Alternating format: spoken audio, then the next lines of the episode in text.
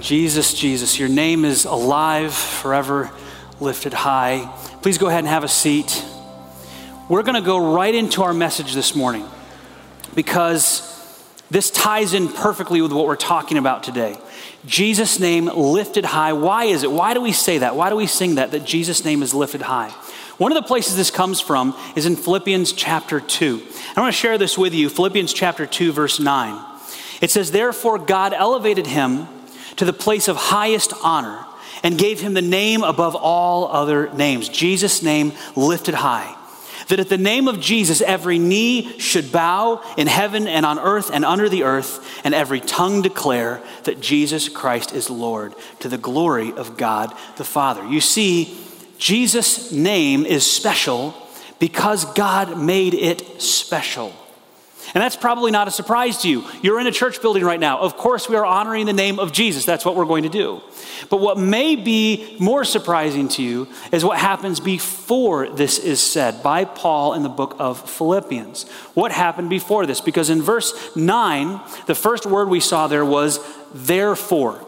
And anytime you see a therefore in the Bible, you always have to go back and check what it's there for. That means that there is a part two that you are reading, and somewhere there is a part one that this is referring to. So, what is that part one that we follow up with Jesus' name being lifted high? We have to go back to verse five for this. Philippians chapter 2, verse 5. And this is kind of the surprising part. It says, You must have the same attitude that Christ Jesus had. Though he was God, he did not think of equality with God as something to cling to. Instead, he gave up his divine privileges. He took the humble position of a slave and was born as a human being. When he appeared in human form, he humbled himself in obedience to God and died a criminal's death on a cross. Therefore, God elevated him to the place of highest honor and gave him the name above all other names that at the name of Jesus, every knee should bow in heaven and on earth and under the earth, and every tongue declare that Jesus Christ is Lord to the glory of God the Father. Now, just think about that for a minute. This is Jesus we're talking about. Jesus, who is God, who has ultimate power over everything, who helped create the universe. Jesus, who can create anything he wants to, experience anything he wants to, enjoy anything he wants to. Jesus, who has ultimate divine privilege, giving that up for a time making himself low and humble and becoming human like us, becoming one of the people so that he could teach us how God wants us to really live, the type of people God wants to be following him, so that he could launch this new movement with his disciples, and ultimately so that he could die a horrific death to demonstrate his love for us and to pay the price for our sins. This is Jesus who had it all humbling himself, making himself low. And Paul says, therefore, God lifted him up, gave him a name of great honor, gave him all of this glory because he humbled himself. And then he says, You who follow Jesus must have the same attitude that Jesus Christ had. So, what was that attitude that Jesus had? Well, it was humility. But what was the future that came about after that. A great reward, high honor. This is a pattern that we are going to see throughout the New Testament through Jesus' teaching and through the teaching of his disciples who would follow him. A pattern of humility that leads to reward, and a lot of things that are involved in that process. It's the same pattern that Jesus had started teaching his disciples in Matthew chapter 5. And that's where we're at today. We're in this series on the Beatitudes called The Art of Being Unordinary, and we're in Matthew chapter 5. So if you want to turn there in your Bibles, we're going to go back a few verses, read the context a little bit. You can follow along in the efree.org, uh, at efree.org slash Bible, or in the YouVersion Bible app if you want to read along that way. And we're going to start in verse 1 and then work our way up to the verse that we have for today. So, Matthew chapter 5, verse 1 says this. One day, as he saw the crowds gathering, Jesus went up on the mountainside and sat down. His disciples gathered around them and he began to teach them. Now, these disciples we learned a couple weeks ago include Peter and Andrew and James and John. Peter and John were disciples of John the Baptist who moved over to follow Jesus. They brought in their brothers, uh, uh, uh Peter and, uh, or uh, Andrew and um, James. Excuse me. Got to keep all those names straight. So you've got these four disciples who are here as a part of Jesus' new discipleship crew. This is like new discipleship orientation. And there's probably other disciples with them who have all gathered around to listen to Jesus' teaching kind of early on in his ministry. And here is what he tells them God blesses those who are poor, some versions say poor of spirit, and realize their need for him. For the kingdom of heaven is theirs. That was two weeks ago. God blesses those who mourn, for they will be comforted. And here is our verse for this morning God blesses those who are humble, for they will inherit the whole earth. Before we go any further, would you bow your heads with me and pray and ask God to teach us this morning? Lord, your word is powerful and it has something for us today. It's got incredible wisdom and insight, and I ask that your Holy Spirit would speak to each of us what you want us to learn today. For those that are in this room, for those that are watching online, God, I pray that you would illuminate your word and that you would give us some principles that we can apply. Help us to see some areas where we may have had the wrong thinking, some things that we need to be reminded of again and again so that we are living the way you want us to live, trusting the way you want us to trust. And in your name we pray. Amen. So remember, this is new discipleship orientation, right? And Jesus is saying, here's what you need to be if you're going to be one of my disciples. This is the type of disciple I'm going to produce. It's sort of like giving them kind of the first hint at what this is going to look like to be one of his followers. Here's what it's going to be. And he's saying that if you want to be a part of my crew, a part of my discipleship here, a part of the kingdom of God, that was a lot of what Jesus talked about the kingdom of heaven, the kingdom of God. Everybody wanted to be in the kingdom of God back then. They wanted to be in that future kingdom. And Jesus had some interesting things to say about that. We covered that a couple of weeks ago. If you're going to be a part of that, here's what you need to be the type of person that God wants in his kingdom poor of spirit, who realize their need for God. They're spiritually poor, they realize they bring nothing to the table. Poor people, or people who mourn their own brokenness and the brokenness of the world. People who understand that, that they are sinful and they actually mourn that. They are sorry for their sin and the sin that they see around them. And people who are humble. These are the types of people that Jesus wants as disciples. These are the types of people that God will have in his kingdom. And so the question we have to ask is are any of us naturally like that? I don't see enough heads doing this. I am not naturally like this.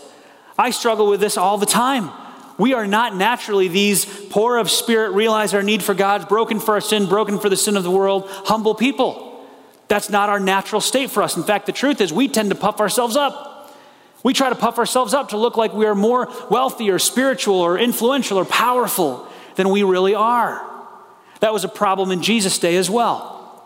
If you look at the culture around us, it's a big problem. People trying to make themselves look like something they are not. And Jesus dealt with this back with the religious leaders. He interacted a lot with the religious leaders of his day. They were very prominent, powerful, and wealthy people. And yet at the same time, Jesus had some not so nice things to say about them. He especially made fun of their fancy clothes. They wore fancy clothes so everyone would notice when they walked into the room because they wanted everybody to know how spiritual they were by how they dressed. So he said in Matthew chapter 23, Everything they do is for show. On their arms, they wear extra wide prayer boxes with scripture verses inside. And they wear robes with extra long tassels coming down the sides. Now, why would they wear these long tassels? Well, the longer the tassel, the more spiritual they thought you were. You must be more spiritual, which is a very easy way to be more spiritual. If you just have to stick a longer rope from your belt or something. Can you imagine if we did that? Like we walked into church and we had, we had special clothes that made us look more spiritual, and we just made them longer and longer and longer so they would look more spiritual than anybody else. And somehow that was tied to how close to God we were, but that's what, that's what they did. They, they even invented new ways of looking more spiritual. Why? Because they loved the spotlight, they loved the influence, they loved making it look like they were great. These are the guys that, if they existed today, their Instagram accounts would be filled with photos of them praying and reading their scrolls. It's just praying and scrolls, praying and scrolls. It's like, look how spiritual I am, look how awesome I am. And I'm not trying to knock anybody that takes pictures of you reading a scroll, if you have a scroll. But that's what these guys were like. It was like this was their personal brand. They wanted everybody to see how spiritual, how wonderful they are. They invented new ways to try to look more spiritual. And so they would go out into their herb gardens in the back on their porch and they'd pick off the herbs and they would count them out and be very careful like, okay, this is nine over here, this is one over here. And so I will give a tenth of my herbs to the temple. And then they let everybody know that because that's how spiritual they were. They invented all these new ways, extra rules to be and look more spiritual. But it was a sham. I'll just give you one example of this. Jesus said in Mark chapter 7, You hypocrites.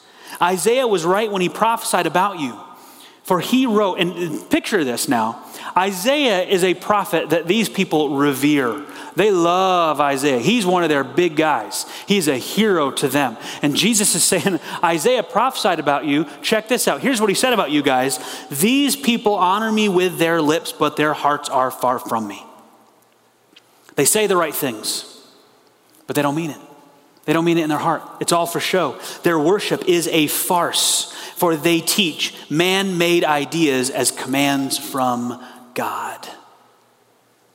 That is a horrible condemnation to come out of the mouth of Jesus to these people to say, You are creating extra man made ideas, extra traditions, extra spiritual rules, and you're trying to not only use that to make yourself look more spiritual, but you're trying to push that on other people to make them look more spiritual too. Why? Because it's about show. It's about making it look like you're better than you really are. There's something so incredibly arrogant about making up extra rules and saying that there's some sort of biblical or divine weight behind them when it's just a man made rule. These were very proud people. Now, there are lots of ways that you and I try to make ourselves look more wealthy, more powerful, more spiritual than we really are. A lot of people, a shocking amount of people, according to the surveys, pad their resumes. So when they're applying for a job, they will put things on there that aren't actually true. They'll make up degrees they didn't have, or they'll say that they did a little better than they did, or maybe they one time wrote an email about a project and then they take credit for the whole project. They do things to kind of make it look like they're better than they really are. Some people buy a nicer car than they can really afford because they want people to think that they're really wealthier than they are. Some people will post fake photos online you ever seen this where somebody will post a photo of themselves with their new car and then somebody does some research and finds out that they don't own that car? And then they comment and attack them for it, and the, then the person doubles down, like, no, I really did buy the car, but then I sold it right away.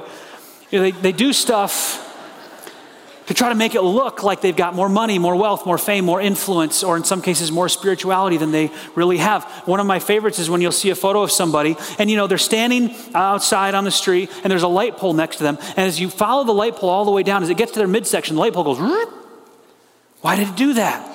Because they photoshopped themselves to make them look thinner. And it brought the light pole in. It's a fake photo. You see this all over the place. Why? Because we're trying to puff ourselves up to look better than we really are. It's pride, it's arrogance. Some people will actually bribe colleges so their kids can get in so that their family has more esteem. Look at my kid. You know, I'm living vicariously through them, and then I'm going to make sure they get into the college I want. Why? Because we want to puff ourselves up. I don't know if any of you pay attention to politics at all. Anybody pay attention to politics here? No? Good. There's no, no reason to. But if you follow politics at all, what do politicians do? Even the good ones.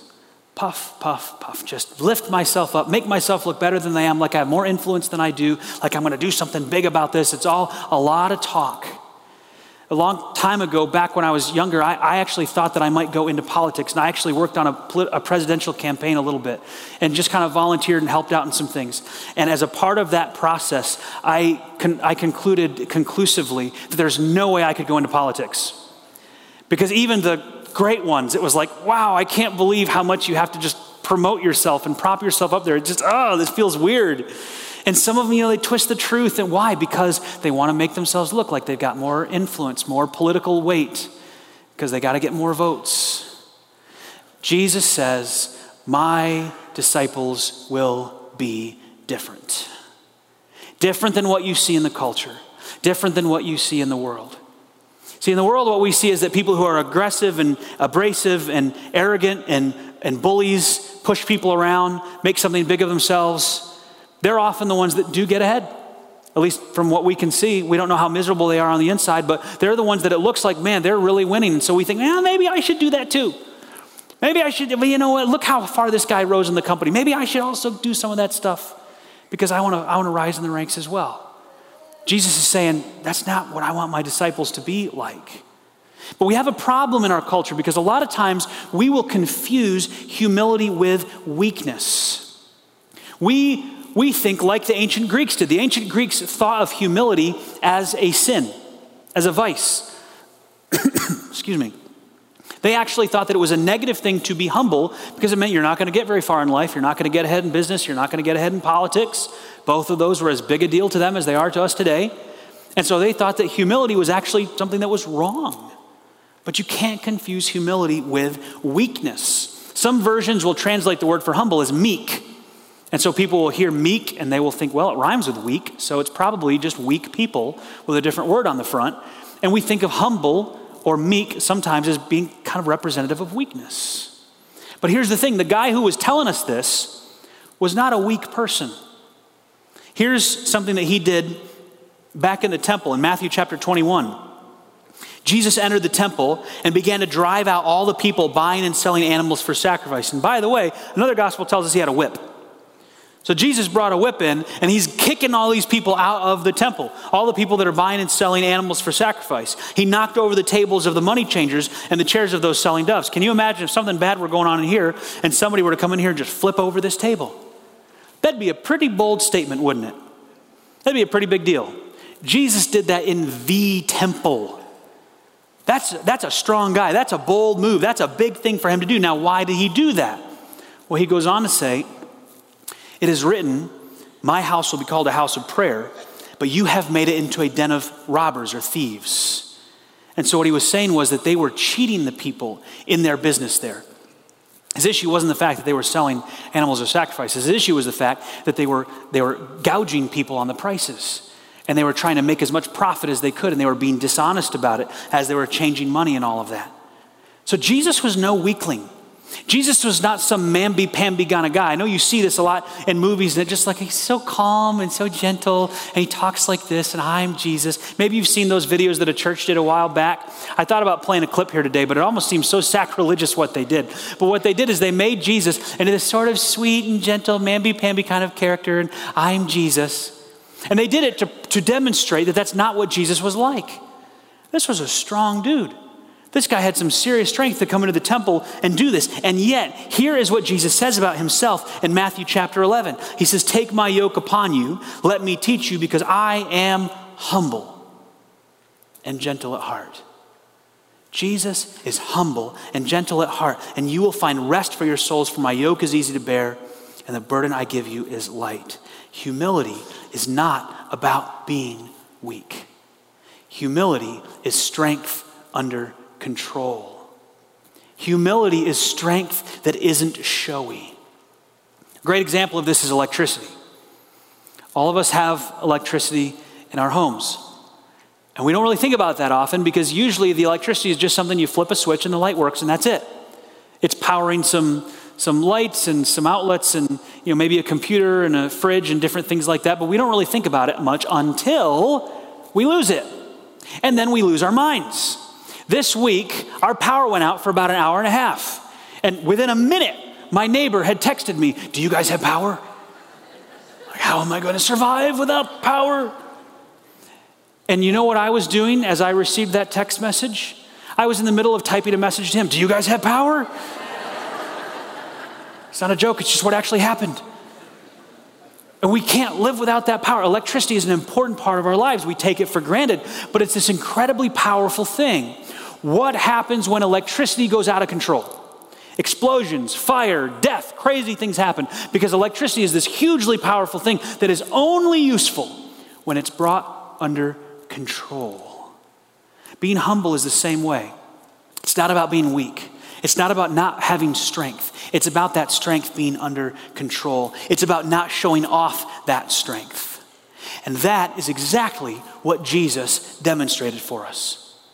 If you go back to where we were before, in Philippians chapter 2, let's take another look at this passage. Verse 5 says, You must have the same attitude that Christ Jesus had. Though he was God, incredible strength, ultimate power, though he was God, everything he could ever want. He did not think of equality with God as something to cling to. Instead, he gave up his divine privileges. He took the humble position of a slave and was born as a human being, completely under control, not showy. That's what Jesus did. He gave up the most powerful position in the universe so he could be like one of us. It's almost like if you or I were to see an ant colony and there were some problems going on. And just imagine we had this ability and we went, I will, I will become one of them to help them through these problems. I will lower myself to the status of an ant. I mean, it's almost like that. The comparison between the God of the universe choosing to humble himself to become one of us. But that is what he did for us. Paul says we need to have that attitude. That kind of attitude of being willing to give up our, our privileges so that we can help other people, so that we can be humble before God. It's what Jesus taught his disciples. Now, one of those disciples who was there, remember, was Peter.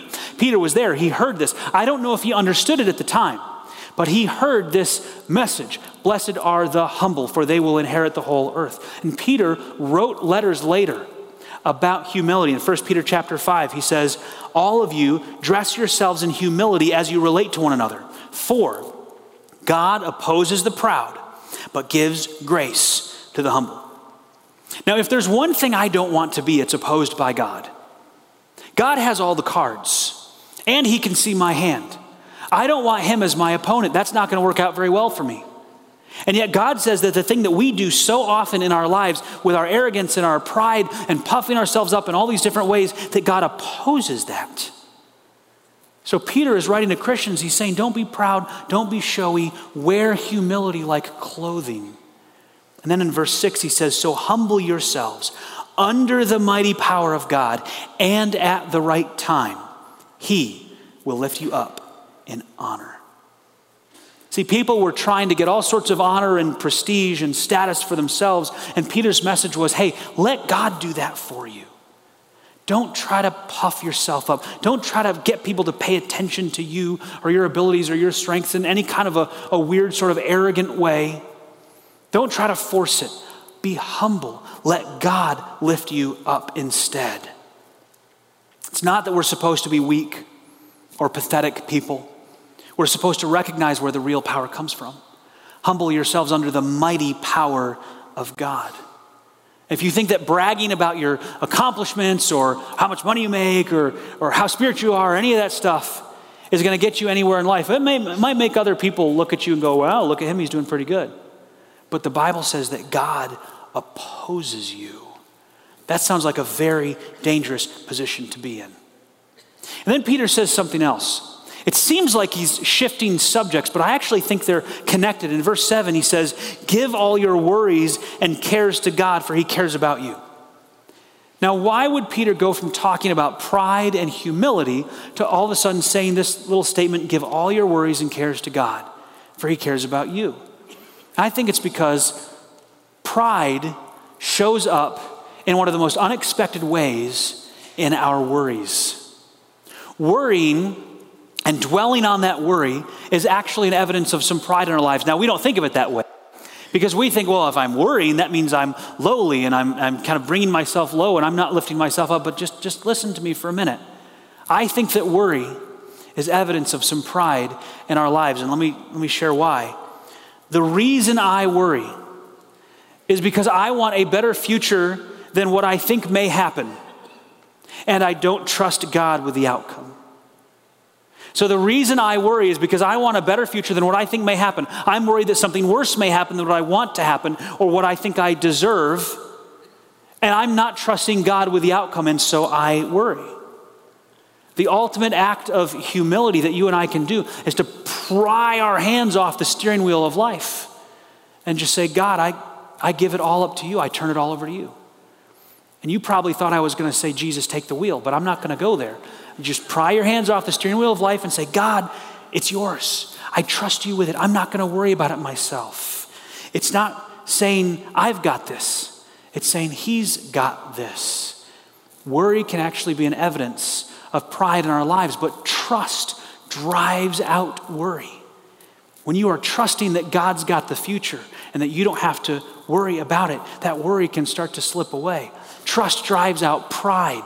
If I have to trust in Him, I can't really be proud in anything that I can do.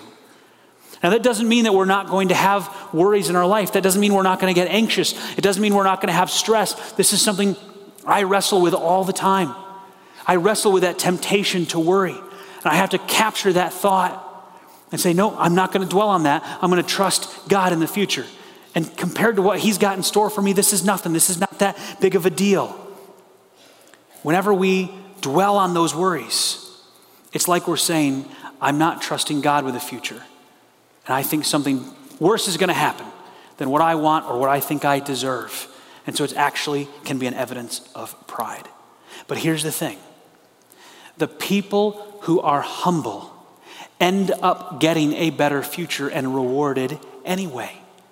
The people who are humble in their current circumstances get better things later. And this is a promise from God. In Philippians chapter 2, Paul says that Jesus humbled himself and God lifted him up. In 1 Peter 5, Peter says, if you humble yourself before the power of God, at the right time, he will what? Lift you up.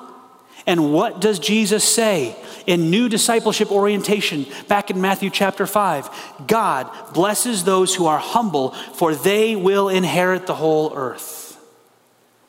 Now, we've already learned in this series what blessed means. The word means divine happiness a happiness that God provides to you. And why do these people, these humble people, have happiness? Is it because they made themselves humble? Is that the cause of their happiness? If you look carefully at the verse, that's not what's happening here. God blesses, God gives divine happiness, for they will inherit the whole earth. That's why they're happy. They're happy not because of their circumstances now, they're happy because of what they know is coming later. The humble know that they will inherit the whole earth, and so they can be happy. God gives them happiness in that. This idea of inheriting the whole earth, or some versions say inheriting the land, it's the same, means the same thing. It's prophetic language that the disciples here would have understood, but it's hard for us to understand this until we go back and see the context. In Genesis chapter 28 and 18 and some other places, God is talking with Abraham, Isaac, and then Jacob. He gives each of them the same basic promise you will inherit a bunch of land. This is a, a, prophecy that God would give them of promise, of future blessing. In the New Testament, the New Testament authors and Jesus pick up on this and tie this in with the future kingdom of God. They say, well, that's not just about that's not just about the physical land of Israel. That's about God's future kingdom. The, the land, the earth, everything. It's a promise of blessing in God's future kingdom. That's how Paul uses this in Romans chapter 4. He used the same phrase there. In Psalm 37, we see it as well this promise of the lowly inhabiting this great future land. It's a prophetic promise.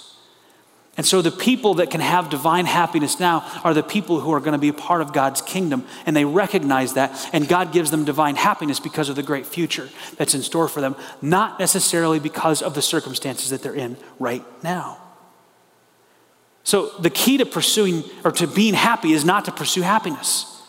It's not to try to do everything you can to make yourself happy. One of the keys of happiness is the realization that God has a great future in store for those who have become humble before Him.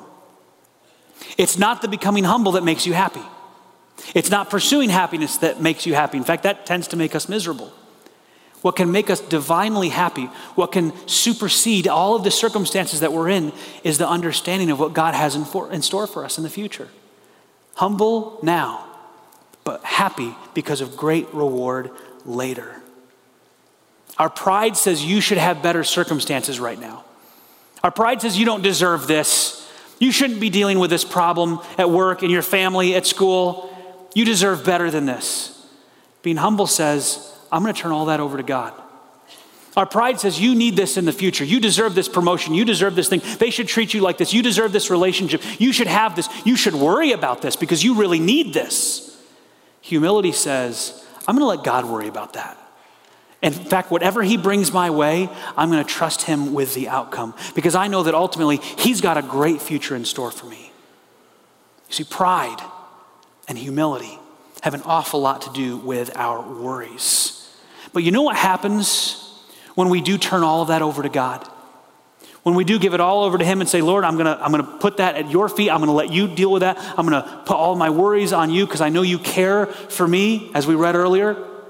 He gives us divine happiness. Try it. You'll see. If you really give all of that to Him, He will give you divine happiness. It doesn't mean that you won't sometimes struggle, it doesn't mean you won't have the temptations. But it does mean that no matter what circumstances you are in, you can find yourself, you can learn to be content and even to be happy despite what is going on around you. Because God is the one who holds your future. God is the one who will ultimately determine what happens to you. And nothing that we face today even compares to what He has in store for us. Nothing that we can gain from puffing ourselves up compares to what He has in store for us. So humble yourself and let God lift you up in His time. I want to ask you to bow your heads, if you will. And I just want a moment of reflection here. A moment to think about an area in your life where you may have been trying to lift yourself up, where you may have been trying to puff yourself up, to look more wealthy, more spiritual, whatever it is, than you really are. This is an opportunity to confess that to God, to let Him know that you are going to trust in Him fully, not in yourself, not in what you can do, not in your ability to make yourself look good, but to trust in Him. Lord, we thank you for your teaching and your word and this consistent thread of the importance of being humble in our lives. It's something that we wrestle with every single day. I wrestle with every single day. And then to think about how humble you made yourself, how you lowered yourself to come down with us, to be with us, to die for us. And that ultimate act of humility when you died on the cross for us, Lord. We're going to take some time to remember that today. And God, I pray that you would work through this time Help us to grow in our faith and our trust in you. Help us to be humble before you. Help us to see those areas in our lives where, where we need to work on that. And we need to give things over to you and not be trying to lift ourselves up, but be patient and wait on you to do that for us. We pray this in Jesus' name. Amen.